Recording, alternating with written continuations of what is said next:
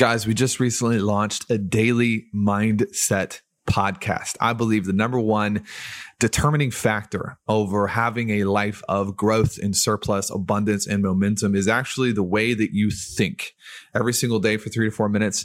Let me start your day by teaching you how world class producers, the sharpest, brightest, highest income, most influential people in the world think and they think about their money, their lives, their influence, problems, setbacks, and everything in between.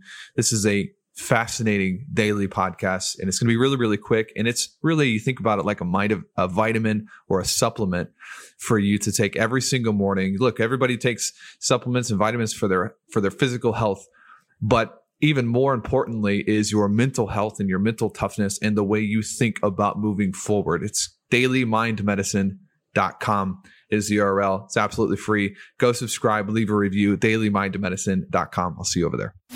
You're listening to the Traffic and Funnels Show. Daily Mind Medicine. What's up, everybody? Welcome to Mind Medicine. What's thinking today? Everything that I have gone through in our businesses, my family, life in general, the process of growth, categorically, it follows nature. Nature has four seasons, one for planting, one for tending, one for reaping the harvest, and one for winter, resting the ground, starting over, and to an extent erasing the previous three seasons and creating a new. And uh, came to my attention that we don't always pay attention the way we should to the season that we're in. So a couple lessons from today's mind medicine. Number one, pay attention to the season that you're in. Understand the season that you're in.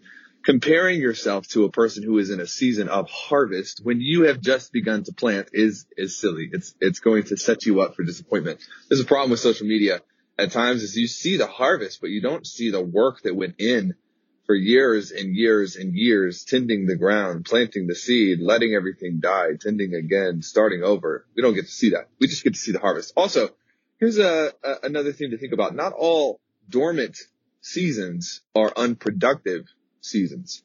Not all dormant seasons are unproductive seasons because there is a winter where the only job is for the ground to rest and let the nutrients get back into the ground and let nature take its course. Sometimes I see people who are just calling everyone out if they're not moving, if they're not shaking, if they're not in the front of the stage shouting. But here's the thing, my friend, there are going to be times in your life where the best thing for you to do is to be patient and to wake up in the morning, thank God that you're alive and enjoy the process of slowing down because there is a time and a place and a season for rest, rejuvenation, reset, and ultimately starting something new. If you do see someone who seems to be like they're always in a harvest, always in a harvest, social media, you see them in person. I was happy. Here's what you're actually seeing. You're seeing someone who is planted and tended and planted and tended and worked and started over for so many years